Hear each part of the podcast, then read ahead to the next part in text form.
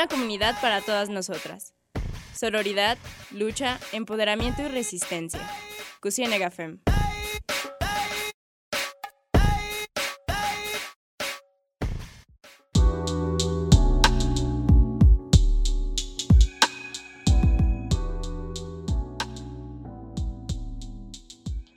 Muy buenas tardes, sean bienvenidas, bienvenidos y bienvenides a Cusinega Fem, un espacio donde dedicamos tiempo para hablar acerca de temas de mujeres, reconocimiento a mujeres o nuestra propia resistencia y solidaridad entre nosotras. Y desde luego, pues es un espacio de nosotras y para nosotras. El día de hoy estamos conduciendo con ustedes Daniela y mi compañera Mariana. ¿Cómo estás, Mariana? Muy bien, Dani. Feliz de estar acá.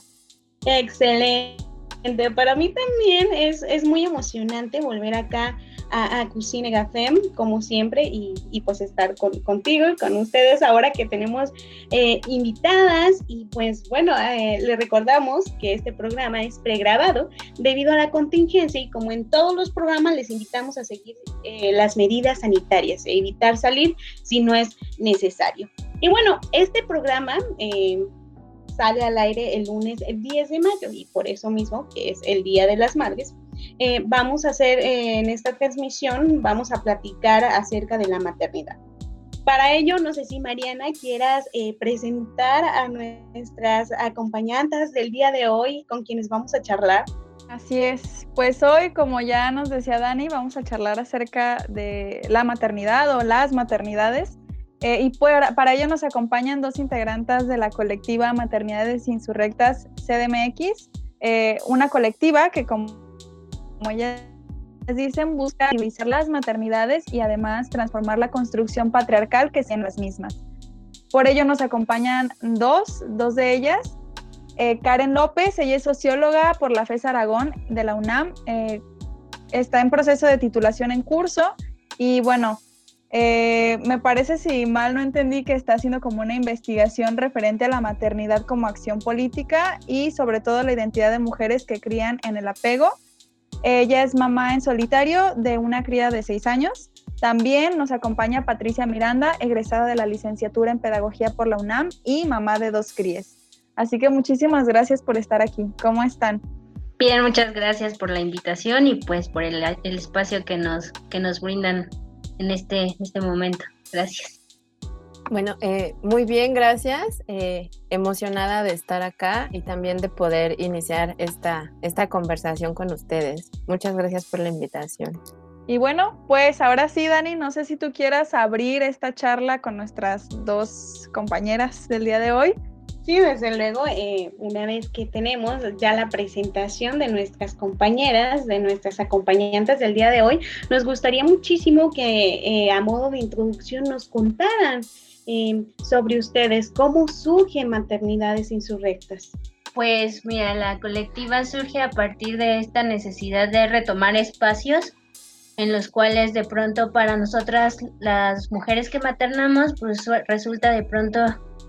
como complicado, ¿no? Llevar una dinámica donde, pues, el trabajo de maternar de pronto tenga como esta, eh, bueno, esta facilidad, ¿no? De pronto, pues, muchas de nosotras eh, partic- hemos participado en varias este, acciones políticas, eh, pero, pues, de pronto, pues, no, no había como espacios seguros, ¿no? Sí, pues más bien esta colectiva surge de, de esta necesidad, ¿no? De tomar espacios donde nosotras podamos estar seguras con nuestras crías y pues que ellos también se sientan eh, seguros, ¿no? Eh, libres de poder estar en compañía de sus, de sus mamás y de otras crías. No sé, Karen, si quieras agregar lo que ya decía tu compañera Patti sobre el surgimiento de Maternidades Insurrectas.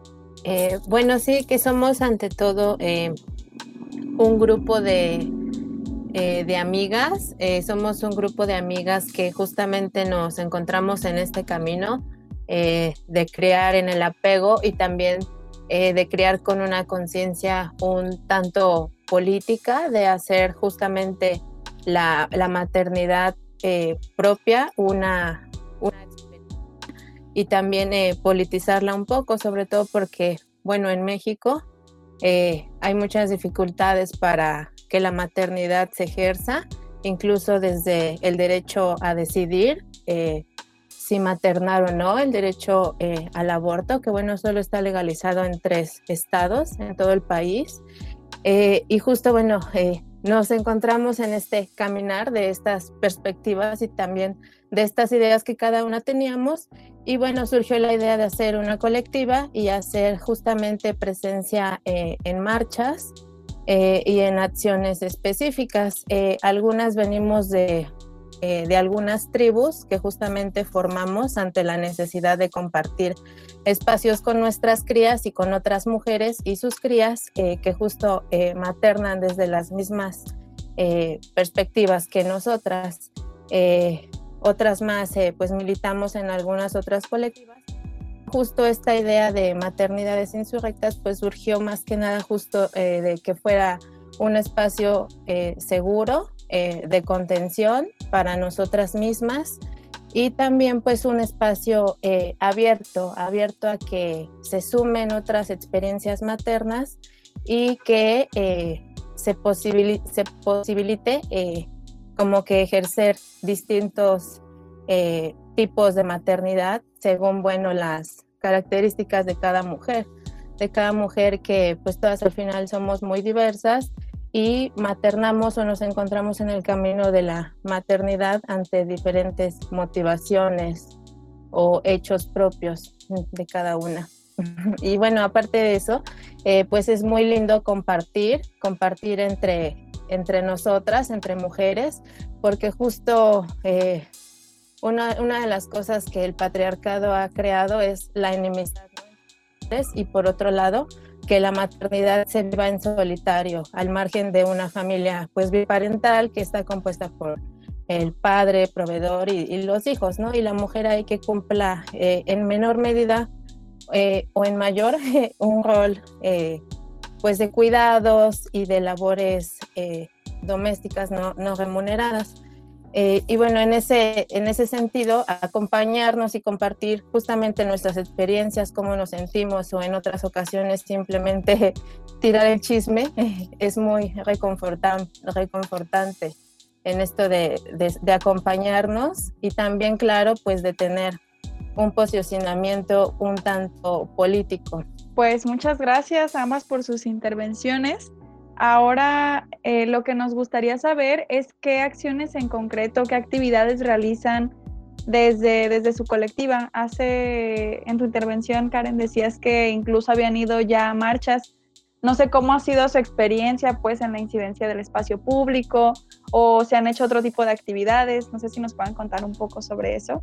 Bueno, en un principio también la colectiva surgió también como a partir de las fechas este, pues como importantes del ocho de marzo y esas cosas. Y ahí fue cuando decidimos juntarnos también. Bueno, estábamos en conjunto con otras colectivas de, de mamás, que eran maternidades feministas, y en conjunto pues una tribu que se llama Tribu Apapacha, y fuimos a... a una marcha ya como tal, como colectiva.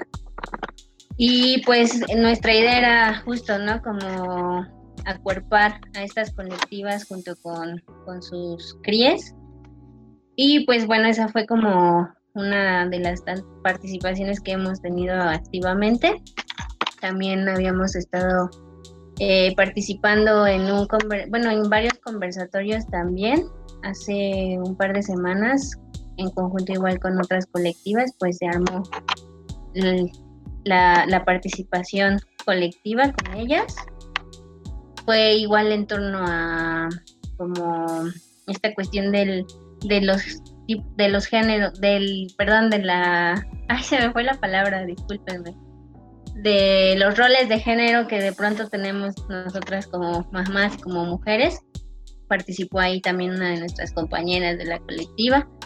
Y pues igual de pronto hacemos como um, colecta a veces de, de alguna, para alguna compañía en específico que lo llegue a necesitar, pues hacemos algunas rifas, algunas acciones para recaudar este pues fondos o despensa o cosas así para apoyar a las a las compañeras que lo necesiten y que pues acudan a, a nuestro pues apoyo, pues para nuestro apoyo.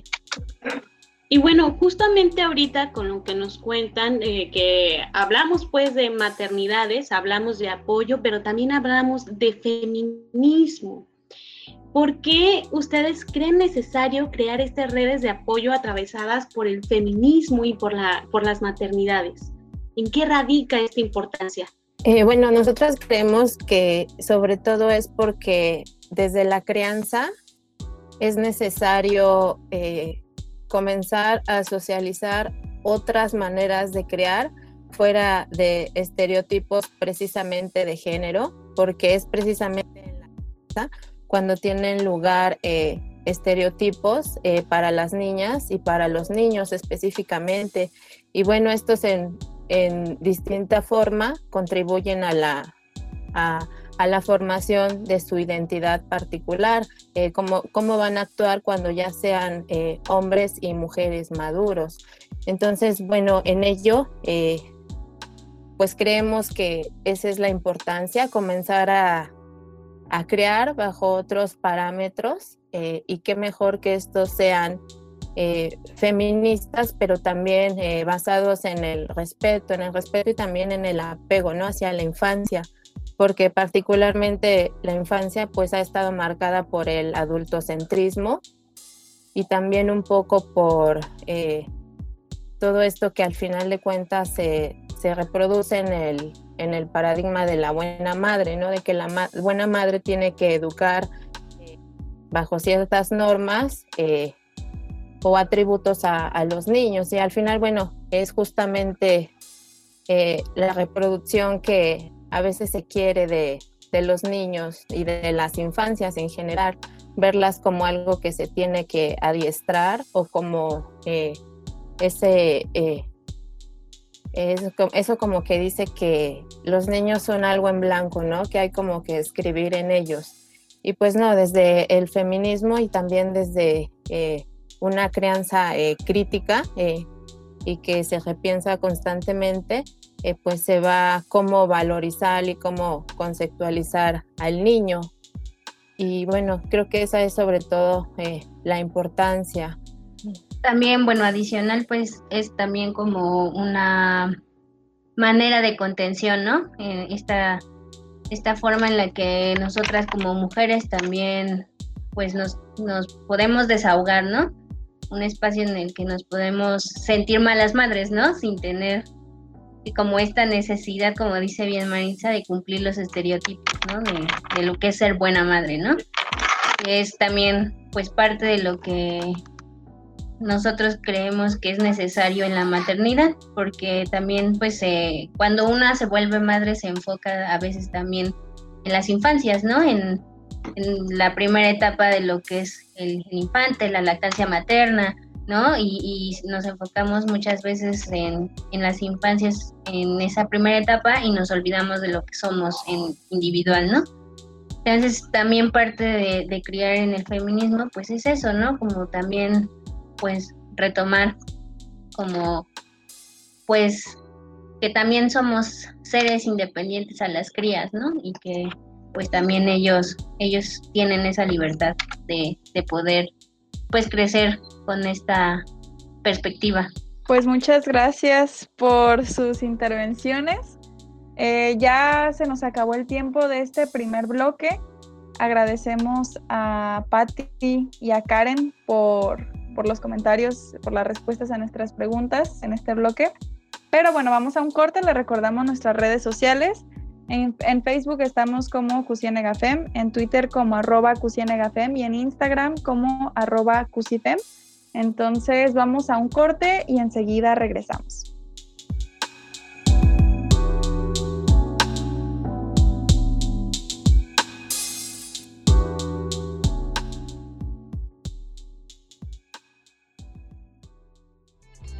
Cusinega Fem va a una pausa. Volvemos enseguida.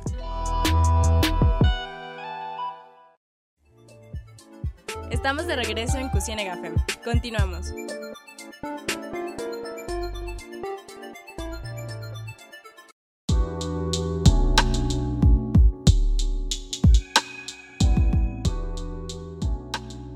ya estamos de regreso en Cusinega Fem. Hoy estamos hablando de maternidades con nuestras acompañantes Patti y Karen de Madres Insurrectas Ciudad de México. Y bueno, en el primer bloque hablamos un poquito acerca de esta colectiva, de los espacios que generan entre mujeres para hablar acerca de sus vivencias y de cómo el feminismo es importante dentro de la crianza de, de las infancias, ¿no? Y esta importancia también, como mencionaba Patti al final, de, de reconocerse a sí misma como una persona autónoma, independiente de, de, su, de sus bebés, ¿no? Que piensas tú como madre, pero pues también tienes tu espacio, tienes tu tiempo. Bueno, para este segundo bloque nos gustaría hablar un poquito más acerca de estos estereotipos de la buena madre, aquellos mitos, eh, realidades de, de la crianza eh, y también un poquito de la crianza feminista. Para iniciar, pues sí nos gustaría que nos contaran acerca de estos estereotipos que ustedes vean que están muy marcados en esta cuestión de la buena madre, ¿no? De estas maternidades y cómo se supone que ustedes deberían actuar bajo estas normas de género. Eh, bueno, eh, pues bien es cierto que existe eh, como eh, esa norma eh, de la buena madre eh, que justamente va muy ligada a, al culto mariano, A, a lo que significa eh, la Virgen María y el reconocimiento de, de la Madre de Dios y por ende de la Madre de los mortales. Eh, y bueno, eh, para mujeres eh, particulares y sobre todo en las sociedades modernas donde pues ser madre no es únicamente una, una función de la que de la, de, de la que, que desempeñan las mujeres, ¿no? Sino que se suma a algunas otras como pues el trabajo o, o la educación o algunas muchas actividades más que pueden realizar las mujeres justo en la lógica que mencionaba Patti acerca de, de ser autónomas. Y bueno, justo en eso eh, pues choca porque pues eh, lo que significa ser buena madre es justamente ser una mujer completamente entregada a la crianza, eh, entregada al cuidado de su familia y también pues que tiene los, los atributos de ser buena, eh, que tiene de algún modo ciertos conocimientos superiores por el mero hecho de ser mujer y que además, bueno, esos los tiene que asumir justo, justo al ser madre, justo al ser madre.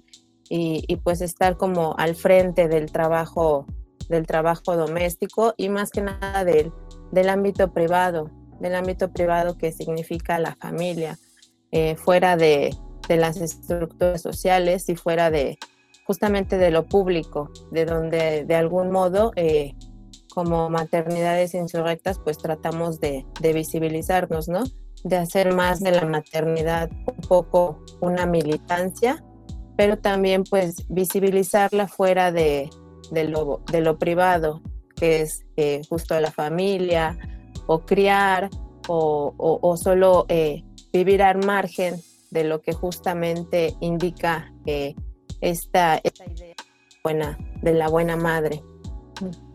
Pues desde mi, mi experiencia, el hecho de, bueno, cuando yo recién empecé a ser madre, cuando estaba embarazada, pues se espera, ¿no? Que seas perfecta, que nunca, que nunca doblegues, ¿no? O sea, que no te sientas cansada, que no te sientas mal, ¿no? De, de ser madre, ¿no? Porque se, se espera, ¿no? Que cuando nazca tu hijo tengas el instinto materno, ¿no? Bien se habla mucho de, de ese instinto materno que nos hace de pronto sentirnos culpables si hacemos algo mal, ¿no?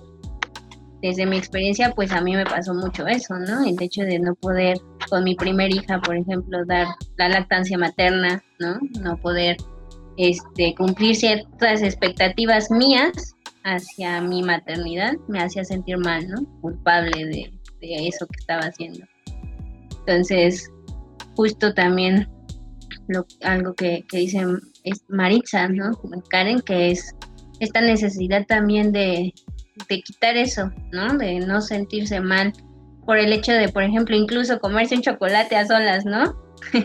Por cosas tan simples como esas, pues de pronto eso te hace sentir como, culpable, ¿no? Y eso es lo que también nosotros tratamos como de, de abolir, ¿no? Como el hecho de tener un estereotipo en el cual nosotras tengamos que encajar, porque hay muchas mujeres muy diversas, incluso pues maternando de diferentes perspectivas, formas, ¿no? No, porque pues cada una desde nuestro privilegio des, o desde nuestra forma de maternar, pues lo hacemos como podamos, con lo que tengamos y con los medios que tenemos, ¿no? Entonces, pues también eso es parte de lo que es este maternar, ¿no? En, en este sistema patriarcal.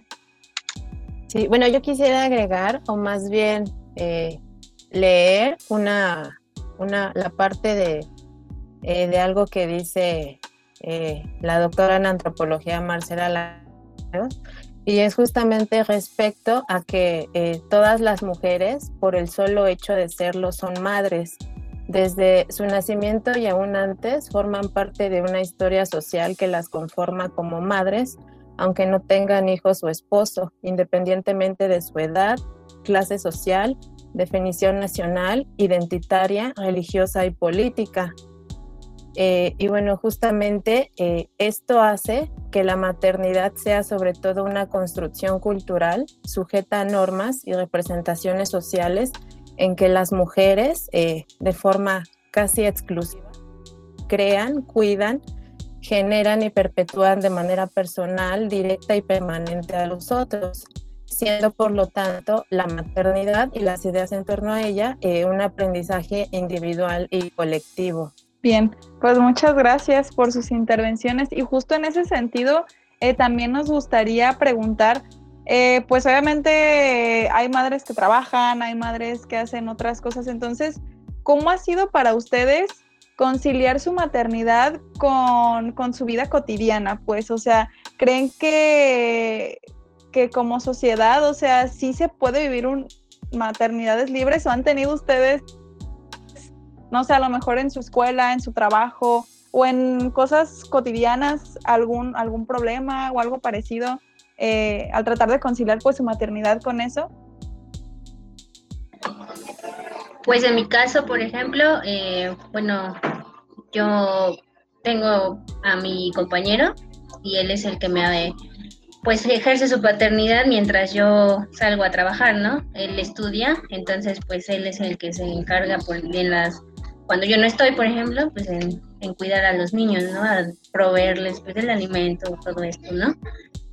Y, pero es complicado en cuestión de que, por ejemplo, pues se espera, ¿no? Que sea la mujer, el hombre el que provee, el que el dé, ¿no? Lo que, la entrada de dinero, ¿no? Todas estas cuestiones, y pues en nuestro caso, pues nosotros decidimos que en este momento pues yo era la que iba a proveer mientras él terminaba su carrera. Él estudia ingeniería química industrial, entonces pues es complicado tomar la distancia, entonces pues para él pues fue nuestro acuerdo, ¿no? Pero también ha sido de gran ayuda que pues tenemos un, un círculo de apoyo, ¿no?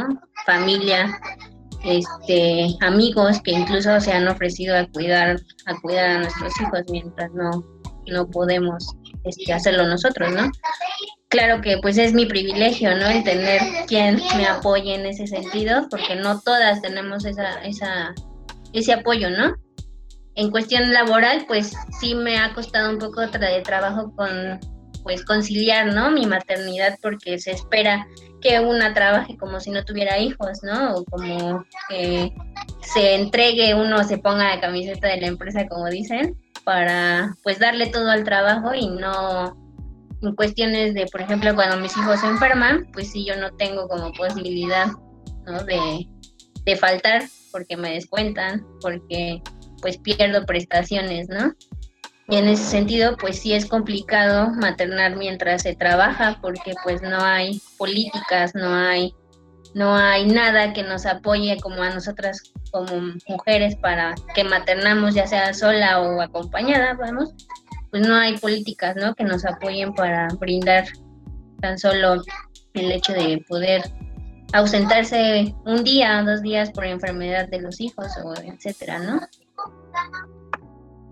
Eh, sí, bueno, yo creo que eh, para muchas eh, mujeres que incluso tenemos esta perspectiva un tanto feminista, eh, nos es complicado aún así eh, conciliar, conciliar sobre todo la vida privada y pues también eh, la vida laboral, eh, porque pues eh, atender a, en mi caso, eh, únicamente a otra persona, bueno, solo somos dos, mi cría mi cría y yo, no existe como esa figura eh, paterna masculina, eh, pues sí, sí me ha resultado un poco difícil, pero sin embargo justamente son como estas estrategias que a veces ofrece el feminismo, las que yo creo que, que me salvan en ello, y también eh, pues el acompañamiento de personas como eh, mi mamá, como esta parte de, la, de lo materno también que, que pues está muy persistente, y también de, de las amigas y también de, de mi tribu, y, y también, eh, bueno, esa parte de como de sentirme yo también parte de acompañar eh, a un niño, o sea, esa es como también eh, la parte reconfortante, reconfortante, perdón, también eh, pues es una parte siempre conflictiva, porque es a veces como de ponderar justamente eh, el trabajo, el trabajo que de por sí ya es precario, pero ahora cómo ponderarlo en relación a, a, a estar con un, con, un, con un niño, ¿no? Con un niño que es parte de ti y que de algún modo, eh, más allá de, de justo esto de maternarlo, de cuidarlo, pues es también como de irle creando eh, experiencias eh, vitales, vitales para que pues tenga un adecuado desarrollo, y que es justo de lo que va esta forma de, de crianza un poco eh, que, que promovemos en la, en la colectiva, pero que también pues eh, se relaciona justamente con, pues, con el feminismo, y justamente de ir creando como ambientes más, más iguales para, sí, para las, pero también para las infancias, o también en los casos que existen, pues para las paternidades. Sí, desde luego el escuchar sus historias, escuchar sus experiencias como madre, pues nos ayuda a quienes no somos madres de alguna forma también entender, acercarnos un poquito a estas realidades que no vivimos como tal, ¿no? Esta cuestión, como dicen ustedes, de las políticas públicas, lo que sucede alrededor de las políticas públicas que hacen todavía más difíciles la, las condiciones para maternar, este... Y bueno, un, un montón de cosas que también tienen que ver con, con, el, con esta cuestión de, pues de acercarse, ¿no? A, a las responsabilidades que, o no acercarse ustedes como tal, pero sí de, de querer que, que los hombres, las personas que estén a nuestro alrededor también eh, tengan su parte de responsabilidad dentro de este, de este tema, ¿no? Bueno, a mí me gustaría que platicáramos acerca de un tema eh, desde sus experiencias. Igual podemos hacerlo regresando del corte de estación, porque ya estamos a punto de ir a corte. Este, pero me gustaría mucho que platicáramos acerca de esta imagen eh, de que, que proyectan ustedes, no como madres, o más bien que las personas perciben de ustedes como madres. De repente nuestras amistades, eh, no madres, sean mujeres o, o, o nuestras amistades hombres, Este, nos llegan a ver distinto. No sé si a ustedes les ha pasado, es, eh, platiqué con unas amigas de esta cuestión en donde cambia la imagen de las personas porque ya te convertiste en madre. Entonces eh, quisiera que nos eh, contaran un poquito al respecto. Vamos a hablar también en el tercer bloque sobre maternofobia y algunos consejos que ustedes eh, puedan darnos a las personas que no somos madres, a, a las mujeres no madres, para eh, atender este tema de maternidades. Y bueno, eh, teniendo esto en claro, nos vamos a un corte de estación. Les eh, recordamos allá en casa que nos pueden seguir en redes sociales como Cusinega Fem en Facebook, arroba Cusinega Fem en Twitter, arroba Cusifem en Instagram, y pueden escuchar nuestros podcasts en Spotify. Vamos a una pausa y volvemos. Las feministas también necesitan un descanso. Vamos a una pausa.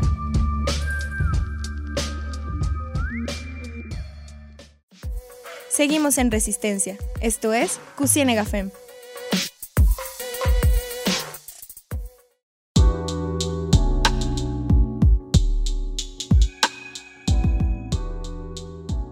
Ya estamos estamos de regreso en Cusinega Fem. Este es nuestro tercer y último bloque. Les recordamos que hoy estamos charlando con Patricia y Karen de la, de la colectiva Maternidades Insurrectas Ciudad de México. Y bueno, antes del corte, mi compañera Dani les hizo una pregunta a nuestras dos acompañantes del día de hoy sobre cómo ellas se perciben, ¿no?, siendo madres, o cómo esto, cómo la percepción cambiaba más bien de sus compas siendo madres. No sé si quieras formular la pregunta de nuevo, Daniela. Sí, Mariana, muchas gracias. Bueno, por ejemplo, eh, bueno, está esta situación en el trabajo. Yo estaba platicando con unas compañeras acerca de maternidades. De repente, ellas comienzan a hablar de algo que a mí no se me había ocurrido y por eso es que me gustaría eh, preguntárselos ahora que nos cuenten su experiencia. Ellas me contaban que también de alguna forma la gente cambiaba la percepción que tenía de ti ahora que ya eras madre, porque ya eres madre. Entonces, por ende, ya esperan que sea, ya esperan que seas como buena, de alguna forma, tienen esa imagen buena de ti. Esta mujer ahora es santa, ¿no? Virgen, que, que, que ya es madre, entonces tiene que ser buena. Entonces, eh, me di cuenta de que esta percepción puede ser de forma inconsciente, pero también la hemos tenido amistades alrededor de las mujeres que, que ejercen la maternidad y a lo mejor no lo reflexionamos. Y por ello, a mí me gusta. gustaría escuchar este, su, sus experiencias. ¿Alguna vez les ha pasado que noten que la gente haya cambiado percepciones de ustedes porque ahora son madres? Este, bueno, sí, en, en mi caso eh, me parece un poco eh, eh, familiar lo que me comentas, eh, pero bueno, esto justamente creo que es a, a causa un poco de que ser madre o más que nada como que asumir la maternidad o prácticamente eh, como que eh, cumplir lo biológico que, que consiste en embarazarse, a veces muchas veces ya ni siquiera eh, implica una unión, una unión de ahí que haya tantos embarazos adolescentes en México, ¿no? Y que atrás de, tras de ellos se ejerzan maternidades un poco no, no informadas más bien y, y, y quizá... Eh, no tan pensadas, ¿no? O, o no, no por decirlo, no deseadas, pero sino maternidades analizadas. Y bueno, ahí pues es, esto es parte de que eh, la maternidad se ha visto como un fin que tienen todas las mujeres y que justo esta finalidad que al parecer tenemos todas las mujeres por el solo hecho de ser mujeres, eh, se ha eh, llevado a la presión social y cultural, ¿no? De cuando eh, en la familia dicen, no, es que ya tienes cierta edad, ya es como hora de que, de que te cases, no tengas hijos, o incluso a las mujeres cuando les dicen esta parte de que quién las va a cuidar, ¿no? Como asimilando esa parte que, que los cuidados es algo como que se tiene que ir, eh, digamos, no sé, heredando. Y en ese sentido, pues claro que influye, influye y también se convierte en una... en una completa presión social y también cultural que, que, que ejerce la familia, que, que ejercen incluso las instituciones religiosas, eh, lo laboral incluso, eh, y también del ámbito de salud, y no se diga de los ámbitos afectivos y, y de pertenencia. Eh, en mi caso me pasó más con, eh, creo que compañeras de, de la...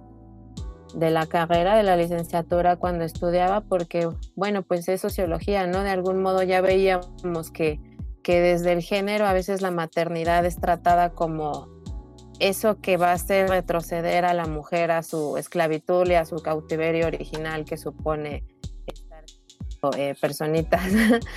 y, y sí me alejó un poco, pero sin embargo también creo, y me parece importante que justo... Eh, por la maternidad, pues pude conocer como otros entornos, eh, eh, amistades, eh, también, digamos, eh, afectivos en esta lógica que, que somos mujeres que de algún modo nos acompañamos y a veces, pues, eh, compartimos o más que nada entre nosotras nos apoyamos eh, en las cargas emocionales que podemos tener. Eh, eso es como algo que... que que me dejó justo este, este rompimiento en algunas amistades al haber ejercido la, la maternidad.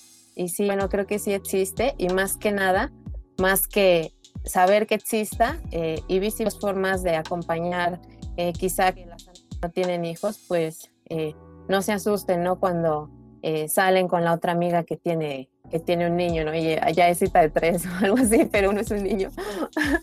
Algo así también, eh, pues sobre todo que, que si esto se da, pues nos alejemos un poco de esos contextos, porque son un poco en los que se fundamenta se fundamentan estas perspectivas de el adultocentrismo y también de ver justamente a los niños como, pues como mmm, seres, seres eh, que de algún modo intervienen, pero no tendrían que intervenir demasiado, eh, pues en el devenir, en el devenir del mundo, justamente las mujeres, un poco igual. A mí de pronto sí me pasó, ¿no? Que en el círculo de mis amigos, muchos vinieron a mi baby shower y todo así, estaban muy felices por mi bebé, pero cuando nació mi bebé, pues ya no, no, no hubo como posibilidad de que quisieran venir a verlos, ¿no? Y bueno, después me pasaba... ¡Hola de nuevo! A mí me pasó que de pronto, cuando me preguntaban, ¿no?, sobre cómo me sentía siendo mamá, yo les decía, ay, muy cansado, no lo hagan, ¿no? Y no por el arrepentimiento, ¿no? Sino más bien porque, pues sí, es un trabajo muy cansado, y ellos se quedaban así de, ¿por qué dices eso, no? ¿Por qué, este, qué no te gusta o qué, no? Y yo decía, no, no, o sea, me gusta ser mamá, ¿no? Pero es muy cansado, ¿no? Y de pronto, pues también el hecho de, de externar a veces que estás cansada o que es un, un trabajo, ¿no? De pronto a eso ellos como que se sacaban de onda, ¿no? Y decían, pues, entonces, ¿qué? ¿Si querías o no querías, no? Y no, no, no se trata de eso, sino es algo como, pues de pronto es como, es esa cuestión, ¿no? De que, pues una no puede expresarse, ¿no? Libremente del cansancio que siente. Y pues sí, es cierto que también, pues, las amistades de pronto, pues, están, pero a la vez no, ¿no? Como que se alejan por el hecho de que piensan que no puedes hacer cosas porque pues tienes a tus hijos, o porque pues puede ser que tus hijos interfieran con esas actividades, ¿no? O que no puedas hacerlas libremente, pues porque ya no, no puedes, ¿no? Porque ya eres mamá, porque ya simplemente no te da la vida, ¿no? Sí, eso, eso que dices es algo que, bueno, yo también había leído por ahí. Sigo un proyecto que me gusta mucho que se llama La Mala Mamá. Eh, es una chica en Colombia que justamente a las madres se les inculca esa culpa como para, para hacer sentir que no están siendo buenas madres, ¿no? Cuando en realidad pues, pues no es que haya una sola manera de ser mamá, o no es que una mamá siempre tenga que estar feliz, etcétera. Y bueno, algo que también nos gustaría preguntar, creo que voy a hacer eh, por el tiempo las dos preguntas en una. La primera es eh, como estos comentarios, como decía Dani en el, en el bloque pasado, de tipo maternofobia, ¿no? En el que, eh, ay no, este, yo no quiero tener hijos porque qué hueva, porque eso no, porque, o sea, como personas que rechazan la maternidad, que tienen, hacen comentarios demasiado despectivos sobre la maternidad. Y también, eh, ¿qué opinan referente a ellos? Si les ha tocado incluso escucharlos a ustedes en su círculo cercano. Y también referente a las amistades, ¿no? Nosotras, como mujeres no madres, sus amistades, varones, eh, como no padres, ¿qué podemos hacer, ¿no? Para ser más empáticos con estas situaciones, eh, como, como para que ustedes no sientan ese alejarse, ¿no? Como sin, pues sí, sin, sin sentir que alguien que es nuestro amigo se sienta solo en, en este proceso, pues. Pues a mí muchas veces me tocó que alguien dijera, ay, es que no quiero ser mamá porque gritan todo el tiempo. Pues sí, o sea, no es que no lo hagan, ¿no? Pero la realidad es que los niños sí son súper demandantes, ¿no? O sea, quieren eso en ese momento y a veces, pues, solo gritan, ¿no? Como, pues, ahorita, ¿no? Hija, pues, quiere jugar, quiere gritar y ya es completamente normal, ¿no? Entonces, de pronto, pues, sí se surgen como esos comentarios de, por ejemplo, no sé, ay, imágenes anticonceptivas el tener un, a un niño, ¿no? Pues, es, creo yo, parte de también como este, esta cuestión de que pues simplemente no, no se puede hacer lo mismo con un hijo y, con, y sin él, ¿no? Pero sí, nos ha, nos ha pasado muchas veces, ¿no? Que incluso a, a, mi, a mi compañero, a mi esposo le han dicho, ¿no? Que pues qué miedo tener un hijo, ¿no? Y pues digo, pues ya es algo que de pronto nos lo tomamos como muy ya normal, ¿no? O sea, ya es como parte cotidiano, pero se normaliza, pues, ¿no? Llega un momento en el que pues ya simplemente pues nosotros dejamos de ir a lugares, ¿no? Como lugares más abiertos, porque pues los niños suelen ser de pronto muy, muy de rápido ya las cosas, ¿no? Y no les gusta esperar y y se desesperan, y pues mi hija es, es de pronto así, ¿no? No le gusta esperar a que su turno, ¿no? Entonces de pronto pues eso suele desesperar a las personas, y pues mejor nosotros preferimos de pronto pues mejor pedir la comida para casa, ¿no? O, o bueno, ella ya pues decide quedarse con sus abuelitos, y pues mejor nosotros vamos y, y compramos la comida y la traemos aquí a casa, ¿no? Justo como por esta cuestión de no querer incomodar o hacer sentir mal también a la niña, ¿no? Porque, pues sí, las miradas de las personas suelen ser de pronto muy, muy despectivas, ¿no? Aunque no hablen, su forma de comportarse cambia, ¿no? Y pues también eh, creo yo lo que yo sugeriría es eso, ¿no? Que cuando vean a una mamá que está batallando con sus hijos, en lugar de juzgar, pues simplemente se detengan a pensar en si realmente necesita su comentario, ¿no? O si ellos pueden aportar algo, pues que ofrezcan su ayuda. No creo que también no, no sea algo que no se pueda hacer, ¿no? Y que pues en lugar de juzgar la acción de la mamá, que está tratando de, de sobrevivir a esa situación, pues eh, se brinde un apoyo, ¿no? Como que no nos, no, a veces solo es eso, ¿no? ¿Necesitas algo? ¿No? Bueno, pues, bien, ¿no? Me retiro y ya. Eh, sí, bueno, oh, eh, también me ha tocado eh, arte y con a personas que sí, nunca se imaginarían con, con un, un niño, una, con una niña, y pues mucho menos criándolo.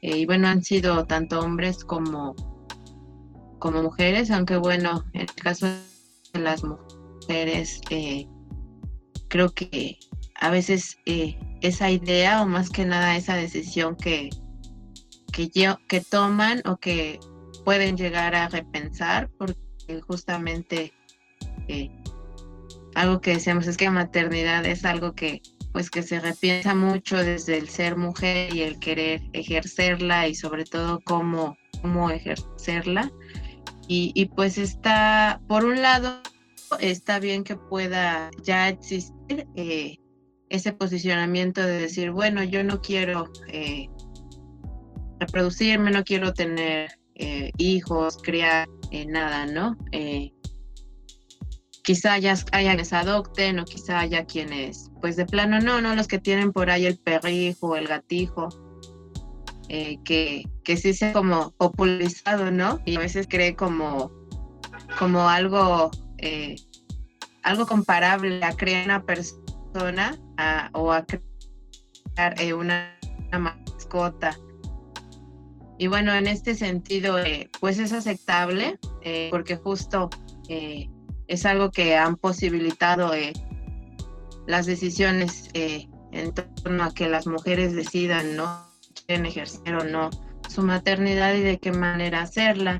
Eh, pero pues sí, lo que no, eh, lo que ya no viene muy bien es justamente estos discursos de, de maternofobia, o también Eh, pues la negación de espacios para mamás con niños, o, o familias, ¿no? Familias que también en ese sentido pues pueden ser familias diversas.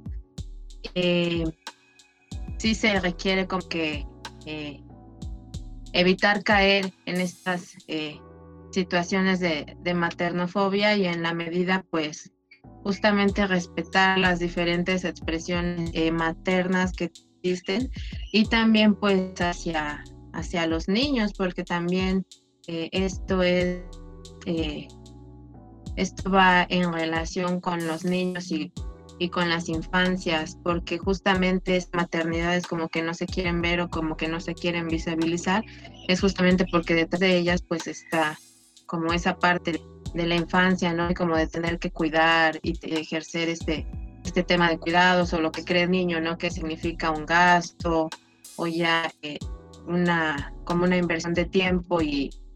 Bueno, eh...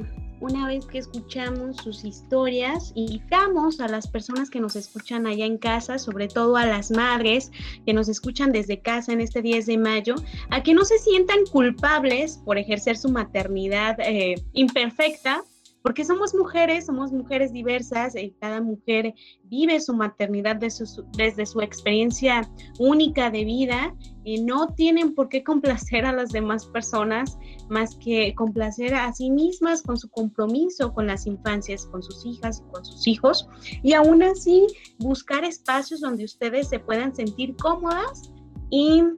y pues independientes, a pesar de que tienen compromiso y cuidado con sus hijas y sus hijos, pues saber que también necesitan sus espacios, salir, este, eh, espacios recreativos, espacios para ustedes. Así lo escuchamos eh, de las palabras de Patti y de Karen de Maternidades Insurrectas. Muchísimas, muchísimas gracias, compañeras, por estar con nosotras, por charlar y compartirnos sus experiencias, Patti, Karen. Muchas gracias por el espacio y espero que no sea la única vez que nos inviten y podamos volver a la plática de amigas. Eh, sí, muchas gracias. Eh, fue eh, eh, muy grato tener esta plática eh, con Patti y también con ustedes, Mariana y Daniela. Eh, pues muchas gracias por hacernos la invitación. Gracias a ustedes nuevamente. Y bueno, así cerramos otro programa más de Cusinega Fem, otro programa en el que estamos en resistencia. Nos vamos, Mariana. Este, no sé si quieras dar un último saludo a la gente que nos escucha. Pues nada, gracias por sintonizarnos otro lunes y de nuevo gracias a Patti y a Karen. De verdad, eh, pues qué chido escuchar sus experiencias y ojalá que, que lo que ustedes han dicho aquí sirva justo para la empatía hacia las mujeres madres, ¿no? Y entender pues esta, esta otra parte de la maternidad. Y ya, eso sería todo. Muchas gracias, nos escuchamos el siguiente lunes.